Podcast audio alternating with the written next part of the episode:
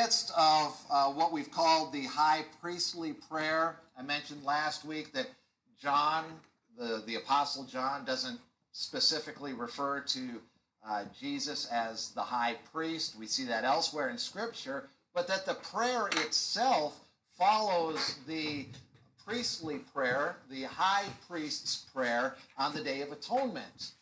And it starts uh, as the high priest would pray his prayer on, on the Day of Atonement. Uh, he would start with a prayer for himself and, and his ministry. And we saw that last time as Jesus prayed for himself in the first five verses.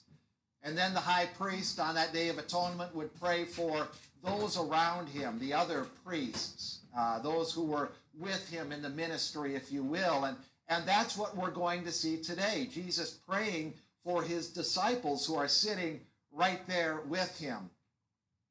And then next time we'll see uh, as the, the high priest would pray for all of God's people. And, and we'll see that next week in, in the final few verses of this prayer. But we're going to be in, in the middle of the prayer uh, this week.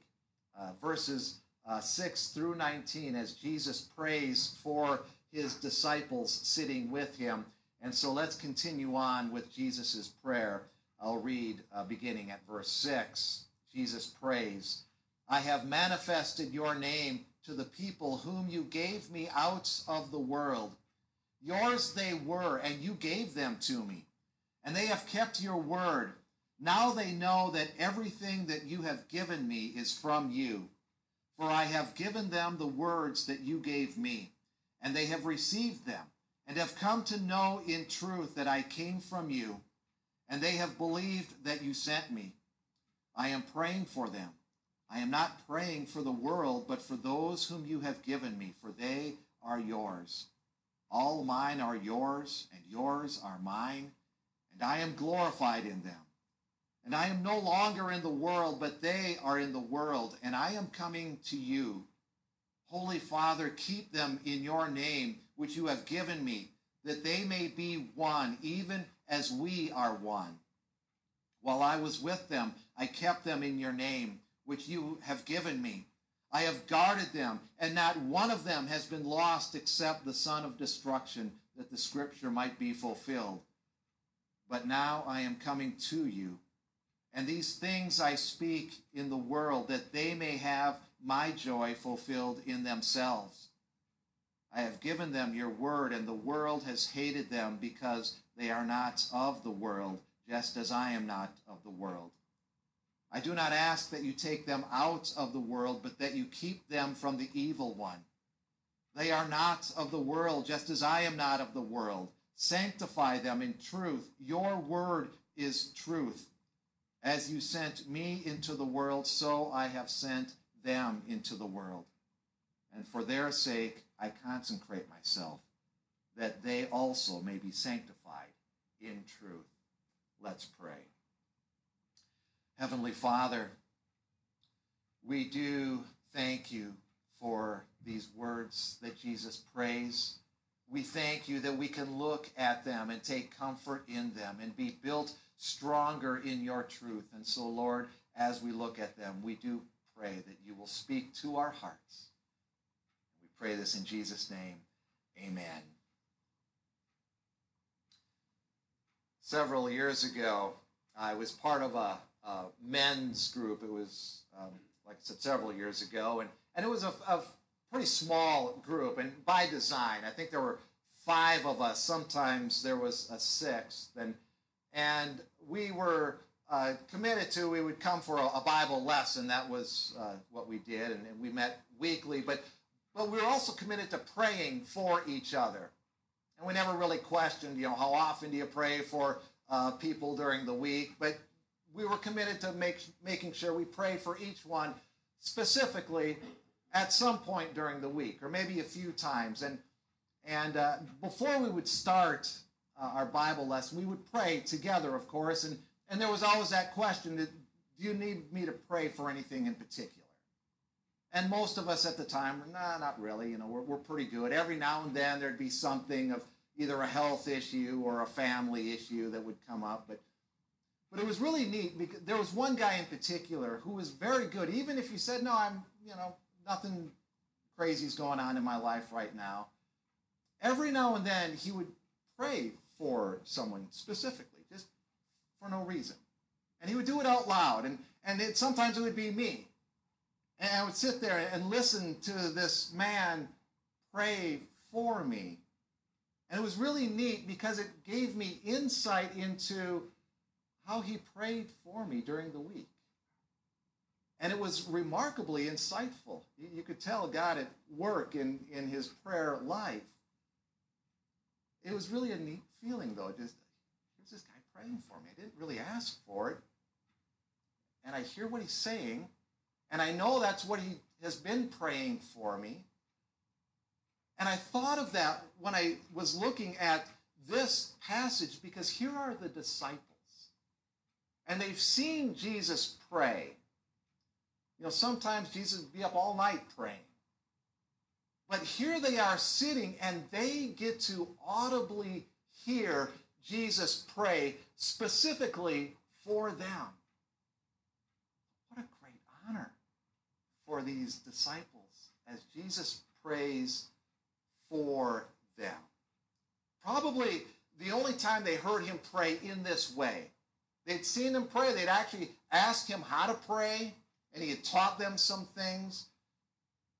But here he's praying for them, and, and it most likely stunned them as they listened to this prayer that Jesus for them. And, and we can break this passage up into three sections, uh, if you will. The, the, first part of it, uh, from verses 6 through the, the beginning of verse 11, is uh, if you want to put the grounds for Jesus' prayer, um, uh, why he's praying, or uh, as Sinclair Ferguson, I believe, put it, um, he almost describes the Christians, or his disciples sitting there. It's a description of them. And then in at the last part of verse 11 and through verse 16 he prays for their protection. And then in verses 17 through 19 he prays for their sanctification that they continue strong uh, in god's word. But, but we'll break it up with that. First of all jesus starts with this, this ground if you will of his prayer as he talks about the disciples to the Father. And he mentions, I have manifested your name uh, to the people whom you gave me. Uh, this, this manifested, uh, I have made known your name. I have revealed your name. Um, God's name, if you will, embodies his character. And so what Jesus is saying here is, is I've made your character known, God. Um, in a whole born into this world, I have made you known. And Jesus told his disciples earlier in the evening, back in chapter 14, verse 9, whoever has seen me has seen the Father. Father, I've, I've manifested your name. They know your character because they've seen me. In verse 8, I have given them the words that you gave me, and they have received these words. Now, they may not have completely understood all of the words, especially now before the death, before the resurrection. They don't completely understand, but they have accepted them. If you look back at chapter 16, verse 30, the disciples say, Now we know that you know all things and, and do not need anyone to question you. That is why we believe that you came from God. He says that they've accepted this. They, they know your word. And he's going to come back to that idea of, of word a couple more times in this prayer. And, and we will come back to it too. But one thing that I really want you to see in this first part of this prayer, in uh, 6 through this uh, through 11 actually, is, is the number of times Jesus mentions, You gave me. In verse 6, the people whom you gave me, they were yours, and you gave them to me. And verse 7, they know everything that you have given me. Uh, verse 8, the words that you gave me. Um, and then in, in verse 9, I, I am, again, I, you have given me. They are yours, these, these disciples. In verse 11, you'll see it again. You have given me. Father, you gave me these, these people. And I'm praying for them. I'm not praying for the world. You'll notice that verse 8 or in verse 9. I'm not praying for the world. I'm praying for these people whom you have, have given me. And Jesus is basically telling the Father why the disciples matter so much to him. These, these, and as the disciples are listening to this, you imagine they're taking great comfort in what Jesus is praying. Because it's, it's in essence as though the Father has said to the Son, Look, Son, I love these disciples so much that, that I'm going to give them to you so that you can save them. That's what I want you to do. I'm giving them to you and and you are going to save them. It's it's it's this great love that he has for these people.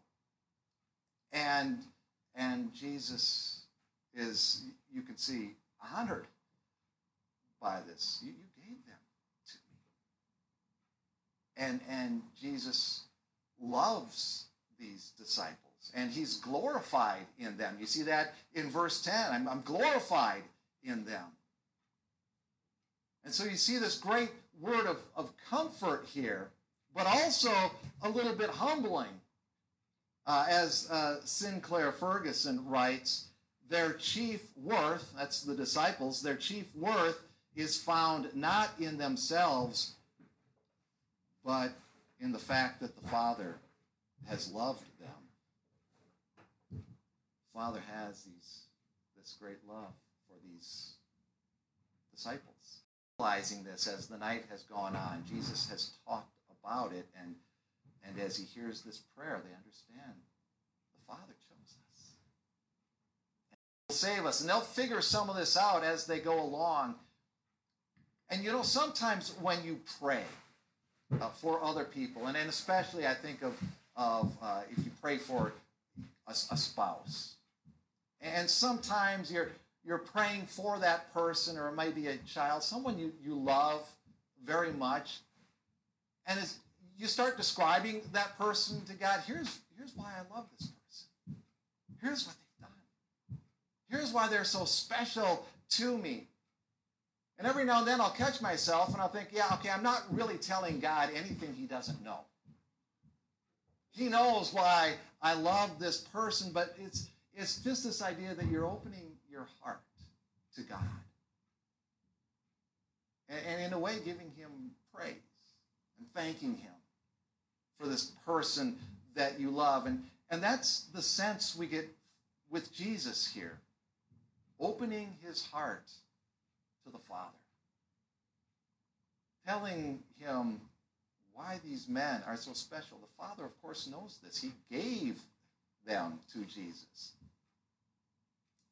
And, and the disciples get to sit here and hear that prayer. And, and when he prays that, then he turns to their protection.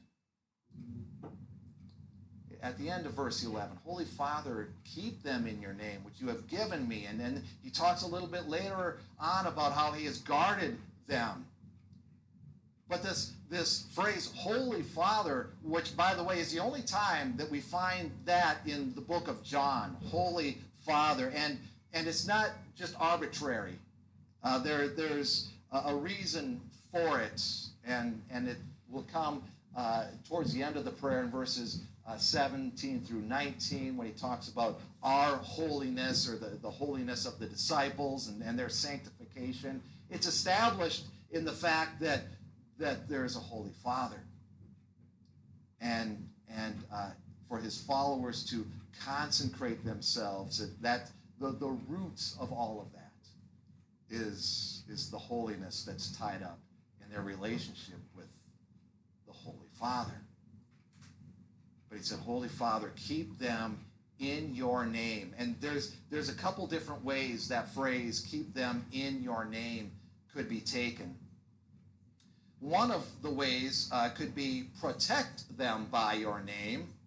I think the NIV, if I'm correct, uh, they translate it uh, protect them by the power of your name. something along that line. And that's one of the ideas. Protect them in your name. Because your name is strength and powerful. Uh, another way you can interpret that is, is uh, to uh, interpret it uh, keep them uh, in loyalty to you, keep them in full adherence of your character as you have revealed yourself. Keep them uh, loyal. And, and I don't think we have to really decide which one Jesus is praying because I think they're probably both in play. Context would tell us uh, maybe a little bit towards that second idea of keep them in loyalty to you. But he does mention um, that they are to be as one in verse 11, that they may be as one, even as we are one. And, and they cannot do that unless, unless they are in loyal allegiance to the Father's gracious self disclosure, this allegiance to Jesus, allegiance to the Son, and this word that the Son has given them that we see in verse 14. I've given them your and he said, Not one of them has been lost except the, the son of destruction. Now, I wonder at this point in the prayer if the disciples aren't thinking, wait a minute, Judas is gone. I wonder if it's Judas. He had left earlier in the night, and they all thought he went out to do something good. But this might be the first spark in their mind that, wait a minute, he's praying for us, and then he mentions this son of destruction. Could that be Judas? They're going to find out for a fact that it is very shortly. Uh, later on that night, uh, Judas is going to come with the guards to arrest Jesus. But even if they don't completely realize it uh, right now, Jesus had talked of a betrayer earlier back in, in chapter 13. And in that, he quoted from a psalm, Psalm 41, about the betrayer. And so he's given this assurance to the disciples that even though there's going to be the defection of one of them, that's not unforeseen. Jesus knows what's going on. There's no failure on Jesus' part. This was all part of the plan. And that will be comforting to them later on. Jesus is completely in charge. And Jesus says, I, I have guarded them. In verse 12, I have guarded them. And if the disciples are anything like us, they probably had a tendency to get this twisted. They know that at times Jesus had guarded them, that the Sea of Galilee is a great example of that. There was a storm, and Jesus calmed the storm. And, and there have been uh, some other uh, places uh, where they thought, okay, Jesus really got us out of that one. But I think Peter is a good eye, a good example. When sometimes in our mind we get the roles reversed, and we forget that it's God who's guarding us all the time. Uh, Peter, earlier in the evening in John 13, uh, he was the one who confidently stated, Jesus, I'll follow you anywhere. I'll even die for you. And Jesus said, No, actually, you're going to deny me three times. Despite your confidence, you'll deny me. And that was maybe an hour prior to what Jesus is praying right now. And perhaps another hour, uh, more or less, uh, Peter's going to speak up again. And when Jesus is arrested in John chapter 18, you'll see uh, the guards are there, and Peter brings out a sword and cuts off the ear of the servant of the high priest. And, and Jesus said, No, no, wrong, wrong thing, wrong time. You don't understand what's going on. Peter knew so little of his, his frailty, of his vulnerability. But yet, like that little dog that likes to bark a lot, thinking he's going to save the world, that's what we often do. The frail ones thinking, well, we have to save God somehow. And we get ourselves in trouble when we do that. has to save us. It's as though uh, Jesus is praying to the Father and saying, Father, look, I, I had their back. I, I was watching them all the time. They are so fragile and so close to danger, and they never realized it. And the world is going to hate them. And I'm leaving this world. And the world will hate them. So, Father, protect them. Keep them united. See that in verse 11. They're going to be sent into this world with my message. And that comes up in verse 18. They're going to be sent as a powerful testimony to the gospel. And the world is going to hate that. In verse 14, uh, he brings that out. As long as the disciples are, are aligned with the Father, aligned with Jesus, when they side on the side of God and His revelation and His word, as long as they do that, the disciples are going to infuriate the world. And we see that in the book of Acts. We can see that around the world today.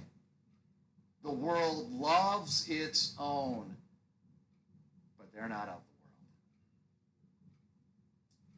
And Jesus' death and, and resurrection will spell the, the uh, principal defeats of Satan, but it does not completely rob Satan of his ability to inflict damage on the disciples. And they will know that in time. But he prays, said, the disciples aren't going to be withdrawn from this world. And Lord, I don't, Father, I don't want them withdrawn from the world but nor are they to be confused with the world.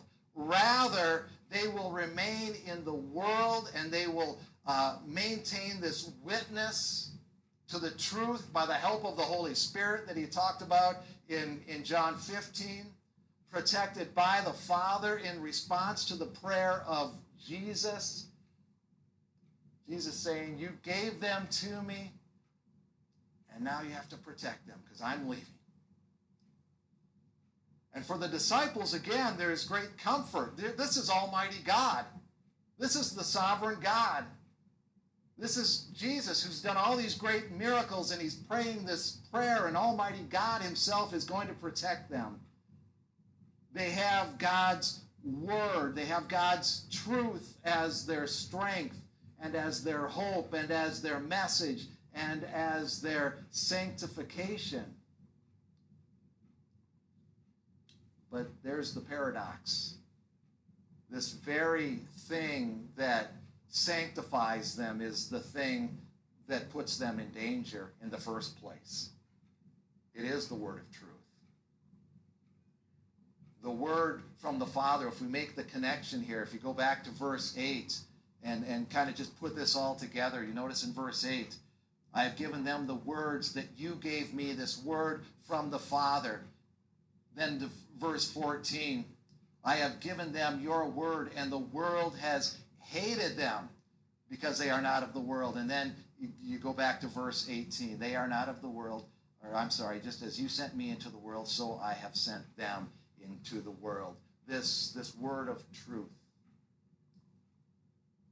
that Jesus gives us is what we go into the world with. The disciples go in with that. And that word of truth is what will sanctify them, what will keep them in holiness, not becoming worldly, but being sanctified in that truth. It's a thing that will, in one way, put them in great danger, but in another way, protect them in ways unimaginable, as God protects them in that truth. And the disciples, uh, in a sense, are being commissioned right here. I don't know if they picked up on that as, as they're hearing this prayer, as they're thinking, wait a minute, Jesus just said something here that the Father sent him and now he's sending us, and we're being sent on behalf of the Father, basically into the world with this message, it, it does get spelled out a little more clearly after Jesus uh, comes back, after he's resurrected, and, and the Great Commission in Matthew 28 go make disciples, and then they can understand it a little better. But I wonder right now if they understand what's going on and the role they're going to play in this world as Jesus prays for them. And this, this great this prayer for them, and, and throughout there are those echoes of the lessons that Jesus has been teaching, the echoes of the joy that Jesus gives in this world that's full of sorrow and uh, this world that will hate them. It's been talked about before. They hear the thoughts of Jesus and how much they mean to Jesus and how much they mean to the Father. They hear this prayer of, of protection for them, this prayer of unity among them, that they're all aligned in, in God's truth. They hear this prayer as they're basically being commissioned to carry out the Messiah's mission. Bear this truth, take it to the world, no matter what, no matter what they say about you. And what's great about this prayer is that we read in, in Romans 8 and in Hebrews 7 and in Hebrews 9 that Jesus continues to pray for his disciples. And sometimes uh, when I read those verses talking about Jesus interceding on behalf of, of his people, I wonder what is his prayer? What is he praying for his disciples, for us? And I don't think it's as mysterious as I sometimes make it out in my mind. I think we have been given a great example of how Jesus continues to pray. Why we're special. Continues to pray for protection. Continues to pray that we will be strong in the word. Now, we'll pick up more of the prayer as he prays and more specifically for us next week. But as we look at Jesus praying for his disciples, what we get is a great outline of how we can pray. Pray not only for ourselves, but for others that God has put in our lives. Following Jesus' example here, Father, here are the people you gave me, and I love them. And I love them because you put them in my life. I love them because they are made in your image. And I will pray for their protection. And I will pray that we can be unified in your truth. That however the world tries to break us apart, your truth will hold us together. That you will keep us, sanctify us in your truth, Lord. He gives this great prayer for the disciples and he gives us a great way we can pray for each other. Gracious God, we do love you. We do thank you for those you have put in our lives. Our brothers and sisters in you as we continue to lift each other up. We know we can't protect each other fully, but we try, help us to look out for each other, knowing that it is you who guards us, you who grows us in your truth, you who saves us. Lord, unify us in your truth. And we do pray that you will keep us firm in this message and firm in our mission of spreading your truth into this world pray this in the name of our wonderful Savior, Jesus Christ. Amen. Hello again to you all as we continue our journey through the preparatory document for the 2023 Synod.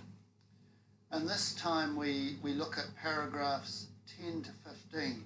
It's the section on a constitutively synodal church. And you might think,